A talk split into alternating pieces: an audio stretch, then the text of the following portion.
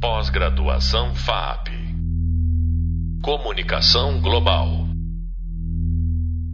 Olá pessoal, Eu sou Jamil Chad, professor da disciplina de jornalismo de bastidores aqui na FAP. E claro, eh, tratando de vários dos temas eh, do jornalismo internacional, mas também, principalmente, eu diria, eh, de como sair da narrativa oficial, das declarações oficiais e principalmente como contar a história longe apenas dos discursos oficiais. Nesse podcast, nós vamos falar da construção da ONU. Mas calma, não é da construção da ONU aquela narrativa, aquela história oficial que nós lemos na escola, ou aquela história que os próprios governos querem nos apresentar, e nem mesmo, eu diria, a história que a própria ONU gostaria de contar. Mas, de fato, o que aconteceu nos bastidores da criação da ONU. Que, olha, essa criação começou antes mesmo da Segunda Guerra Mundial terminar. Quando já ficava muito claro que existiria uma possibilidade de que a aliança, eu diria uma aliança acima de tudo entre Reino Unido e Estados Unidos, pudessem vencer a guerra, que Hitler poderia ser derrotado, que a França poderia ser recuperada. Isso tudo começou a gerar dentro do governo americano e dentro do governo britânico uma preocupação sobre o que seria o pós Segunda Guerra Mundial. E aí, claro, também levando em consideração a existência da União Soviética, da influência da União Soviética. Os Estados Unidos, naquele momento, fazem algo que ficaria marcado como um dos pontos principais do século XX, que é justamente pensar num mundo no qual a sua paz, o seu sistema, poderia ser consolidado. A Pax americana, no caso. Ou seja, um sistema pelo qual o mundo passaria a ter regras, essas regras teriam uma vigência global, essa vigência global ajudaria de fato a paz no mundo, se faria tudo para evitar a repetição da Segunda Guerra Mundial, mas, ao mesmo tempo, colocaria os americanos basicamente como os protagonistas, não só dessa construção, mas desse novo mundo que surgia a partir de 1945. E aí que começam basicamente as histórias de bastidores do que nós vamos tratar aqui, justamente da criação da ONU. E aí nessa, nessa construção há um momento mágico, um momento fundamental que entra assim para os livros de história, que é a Conferência de São Francisco, que justamente era o ponto final da negociação de um tratado que dá origens às Nações Unidas. Insisto, mais uma vez, não vamos ficar nos aspectos pouco, pouco conhecidos das narrativas oficiais, mas aquelas que não fizeram parte, basicamente, desses discursos oficiais, e sim os bastidores daquela conferência. Uma conferência que, só para vocês terem uma ideia, um jovem jornalista participava. Esse jovem, bom, ele, ele tinha conseguido uma credencial de jornalista. Eu tenho sérias dúvidas se ele de fato era jornalista naquele momento. Ele escreveu sobre aquela conferência, claro, mas sinceramente me parecia muito mais uma tentativa de colocar aquele jovem promissor é, garoto já em contato com a política internacional. Aquele jovem era Kennedy. O Kennedy, jovem, claro, depois é, ganhou a eleição dos Estados Unidos, 20 anos depois, basicamente, mas ali ele tinha contatos, basicamente, talvez pela primeira vez, com a diplomacia internacional e com um mega evento, porque de fato aquilo ali foi um mega evento. Mas nesse episódio, nós vamos tratar de um outro aspecto pelo menos dois deles que foram emblemáticos. O primeiro deles foi a tentativa do governo americano de fechar um acordo que, claro, interessasse a eles. Mas, e essa foi a parte é, inteligente da diplomacia americana, um acordo que também fosse aplaudido pelos demais, entre eles a União Soviética, que apesar de estar na mesma aliança contra Hitler, já ficava muito claro ali que ela faria parte de um outro bloco no mundo. Esse outro bloco no mundo precisaria ser convencido a se unir às Nações Unidas. Caso contrário, não haveria Nações Unidas.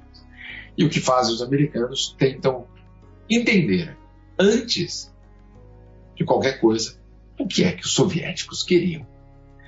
E é, uma cobertura jornalística impressionante mostrou que justamente parte da delegação americana era composta por pessoas que sabiam ler, é, fazer leitura labial em russo. Leitura labial em russo. Para quê?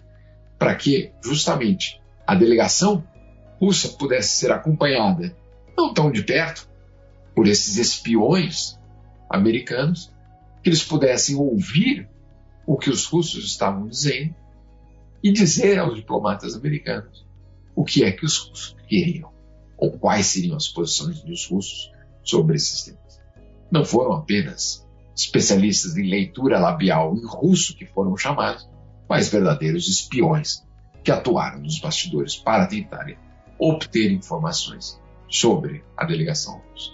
Um outro aspecto também curioso foi o fato de que os russos tinham muitas dúvidas, muitas, é, eu diria, suspeitas em relação ao, ao sistema americano, e aí o que eles fizeram, eles, eles, não, eles não aceitaram ficar em nenhum hotel de São Francisco. A delegação soviética ficou em um barco que viajou, basicamente, do território soviético até São Francisco, e essa delegação ficou hospedada nesse barco, com uma antena que tentava captar justamente os telegramas ou as, as transmissões que vinham de Moscou para passar instruções para a sua equipe, uma antena especial, eu diria, paralela ao sistema é, americano. Enfim, a própria construção da ONU sendo uma construção de espiões e não apenas de diplomatas.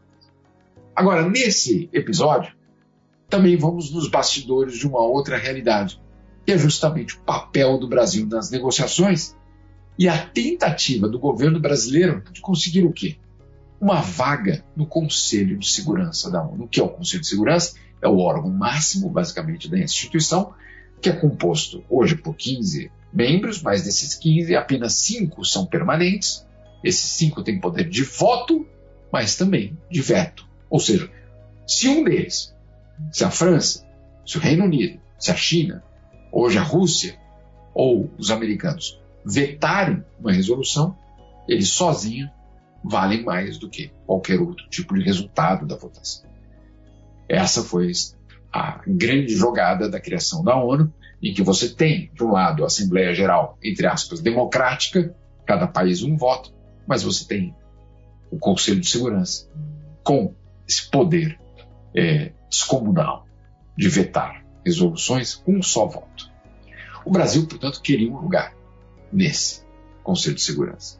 Salvo no governo Bolsonaro, é verdade que o Brasil viveu 75 anos num apoio irrestrito ao multilateralismo, considerado uma arma da diplomacia nacional para garantir a defesa dos interesses nacionais diante das potências. O que significa isso? Nós não temos bomba atômica, nós não somos uma economia ultraprodutiva, nós não temos a tecnologia de ponta, Portanto, nós não temos essa capacidade de influenciar. A nossa grande proteção é um mundo com regras e um mundo no qual um polo não existe, nem dois, e sim múltiplos polos, justamente para garantir que espaços sejam criados para os interesses de todos os países, inclusive do Brasil.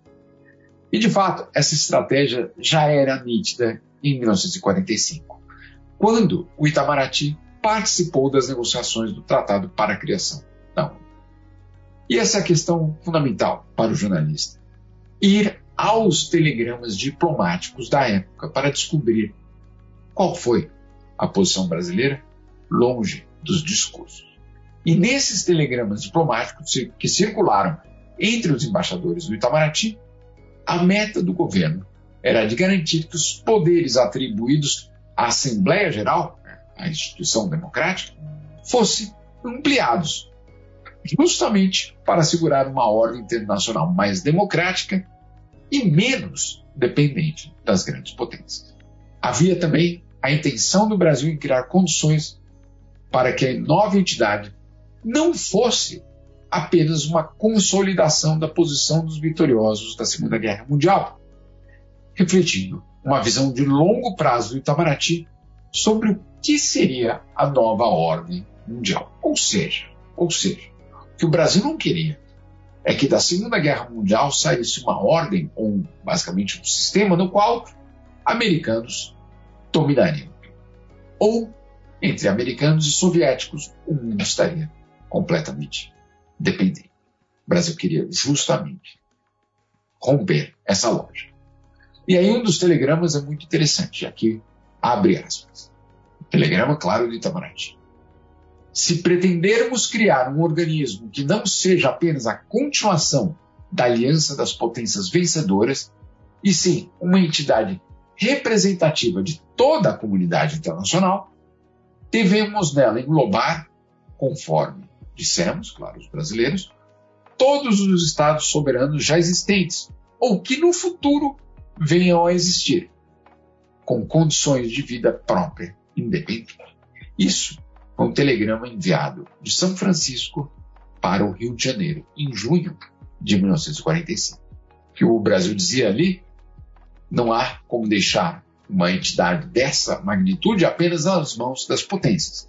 Precisamos de uma entidade que tenha todos os países que existam, e olha só que interessante, que venham a existir. Por quê? Porque existia, obviamente, naquele momento, uma perspectiva de que em algum momento da história a descolonização da África e da Ásia acontecesse. E o que o Brasil queria é que em cada país independente fosse automaticamente aceito dentro da Assembleia Geral da ONU, que é o que aconteceria a partir do final dos anos 50, dos anos 60 e, claro, dos anos 70.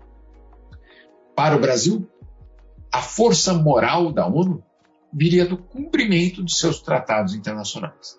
E abre aspas para mais um telegrama. Isso parece essencial para as nações militarmente fracas, que põem a sua defesa principalmente na consagração de certos princípios. Fecha aspas. O governo brasileiro queria, naquele momento, comemorar o fato de que ter conseguido incluir na Carta das Nações Unidas temas como direitos humanos, liberdade, inclusive religiosa, igualdade de raças e de sexo, eram verdadeiras conquistas e verdadeiras proteções. Insisto, o que quer dizer isso? Qual é a força moral da ONU para o Brasil? A existência de regras internacionais. Isso seria, para o Brasil, a proteção que ele poderia ter no mundo, já que era um país sem, por exemplo, uma bomba atômica. Mas, claro, essa era uma negociação. E era uma negociação extremamente dura. Uma negociação em que, sim, alguns países queriam impor a sua visão de mundo e criar uma entidade internacional que cristalizasse esse mundo. E não faltaram as decepções de São Francisco. O governo de Getúlio Vargas tinha definitivamente abandonado sua posição hesitante na Segunda Guerra. Claro, ainda não, naquele momento, no meio da Segunda Guerra Mundial, ainda não existia uma total definição de Vargas sobre a aliança, claro, entre Estados Unidos e Europa, mas ali em São Francisco, o Brasil já tinha confirmado sua postura de aliado dos Estados Unidos. Quando o conflito terminou, a esperança de Vargas era de que a relação com Roosevelt, presidente dos Estados Unidos naquele momento, garantiria um local de destaque para o Brasil na nova ordem internacional. Meses antes da conferência que criou a ONU, o presidente Getúlio Vargas enviou uma mensagem ao presidente Roosevelt dos Estados Unidos, em que ele declarava que o país seguiria, pelo menos era a promessa, que ele seguiria, abre aspas, a liderança dos Estados Unidos em todos os assuntos, não apenas na condução da guerra, mas nos assuntos políticos que afetam o hemisfério e em todos os assuntos econômicos. Ou seja, Vargas alinhando o Brasil de uma forma muito clara ao governo americano. Isso meses antes da Conferência de São Francisco que criou.